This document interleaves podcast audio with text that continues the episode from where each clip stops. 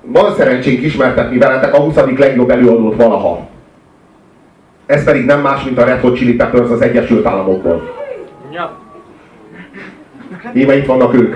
Ők voltak azok, amikor még, még, még, még hülye gyerek voltam, még Árkus Józsefnek, a, de egy, ez is mutatja, hogy mikor zenekarról van szó. Még Árkus Józsefnek a Parabola című műsorában mutogatta Árkus József, aki még már a rendszerváltás előtt meghalt, az az Árkus József mutogatta, ahogyan a Red Hot Chili Peppers tagjai zoknival a faszukon énekelnek, meg gitároztak, meg így előadják magukat, és, így ez, és, és ezzel ment, hogy így a, a távoli Amerikában mik vannak. De tényleg, mint egy ilyen, izé, nem, mint egy ilyen, ilyen, ilyen, ilyen vicces elbaszott hülyeséget így mutogatta. És én nem tudom, nekem valami 10 vagy 15 évvel később állt össze, hogy amit az Árkus József az én 8 éves koromban mutogatotta a Parabola című műsorban, az a Red Hot Chili Peppers volt. Azt kell tudni róluk, hogy egy igazi um, bipoláris zenekar, tehát nagyon kétarcak abból a szempontból, hogy néha felfeltűnnek egy-egy használható számmal, és aztán egész albumokra eltűnnek a zene sülyeztőjében. Ennek a magyarázata pedig rendkívül egyszerű. Ez a zenekar ugyanis nyomokban tartalmaz csak zeneszerzőt. Ez azt jelenti, hogy van egy zseniális tagja, amelyik néhol tagja, néhol nem. Ezt a srácot, ezt úgy hívják, hogy John Frusciante, aki, akinek a sztoria rendkívül különleges, és hogy olyan nagyon szervesen tartozik hozzá a Red Hot Chili Peppershöz, mint talán senki. Azt kell, talán Anthony Kiddis a kivétel, aki a szövegíró és az énekes. Azt kell tudni John Frusciantéról, hogy a Red Hot Chili Peppers az egy lokálisan ismert, relatíve sikeres zenekar volt. Mondjuk olyasmi lehetett a Red Hot Chili Peppers, mint most itt Magyarországon mondjuk fogalmazunk úgy, hogy a, mondjuk a Queen Bee.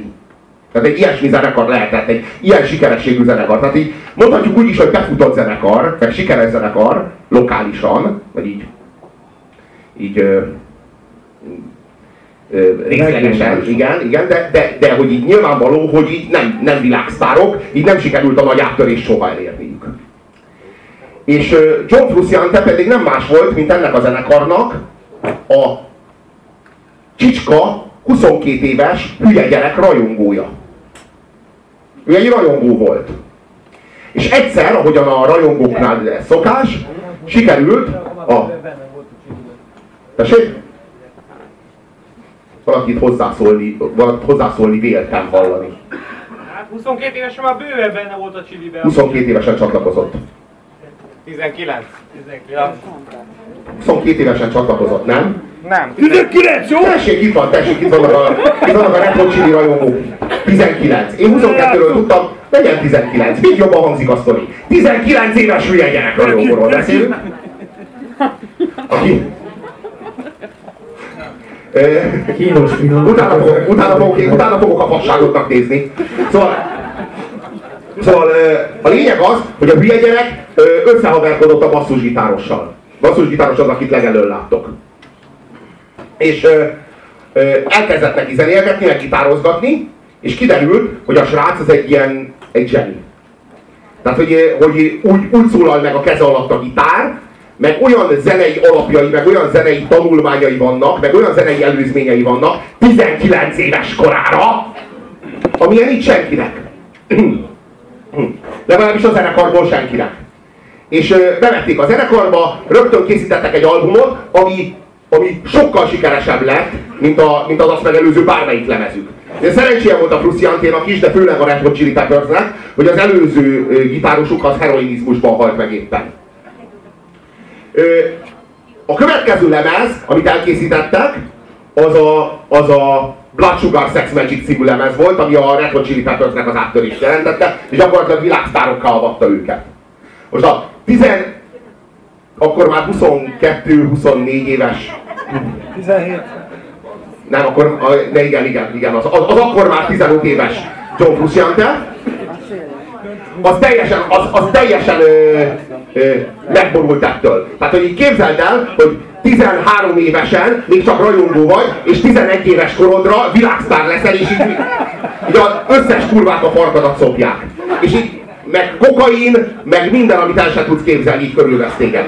Úgyhogy 9 éves korodra heroinista leszel. Most, eh, de egészen konkrétan a csávóval az történt, hogy annyira megborult, hogy az egyik koncert előtt bejelentette, hogy kilép a zenekarból. Most ezután, amikor, amikor kilépett a zenekarból, a Red Hot Chili Peppersnek vége lett. Nem volt, aki zenét szerezzen nekik. Hát így valamilyen zenét össze tudtak rakni, és még volt is egy albumuk, ami csak arra volt jó, hogy így látszódjon, hogy John Frusciante nélkül semmire nem mennek. Semmire se alkalmasak. Közben a, a srác, az akkor már 6 éves srác, az 8 éven keresztül heroinozott. Tehát mínusz két éves koráig.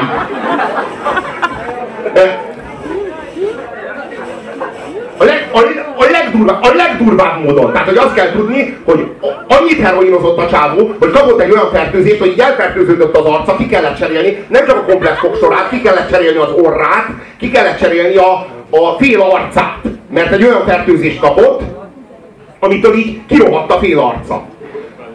Nagyon-nagyon durva, tehát hogy az, az az igazság, hogy ez az egész Red Hot Chili Peppers, ez a John Frusciante story. És arról szól, hogy neki van egy ilyen kísérő zenekara, amelyik amelyik nélküle fuldoklik, vele meg szárnyal. És lépten nyomon ez történik. Most, hogyha ö, akarjátok tudni, hogy ki a John Frusciante, és hogy nézett ki akkor, amikor a Red Hot Chili Peppers ö, az első aranykorát élte, akkor tekintsétek meg a következő tízes számot, amely a 90-es évekből emlékezetes lehet, ez az Under the Bridge. A nagyon hülye sapkában, a csíkos pólós srác az elején, az a John.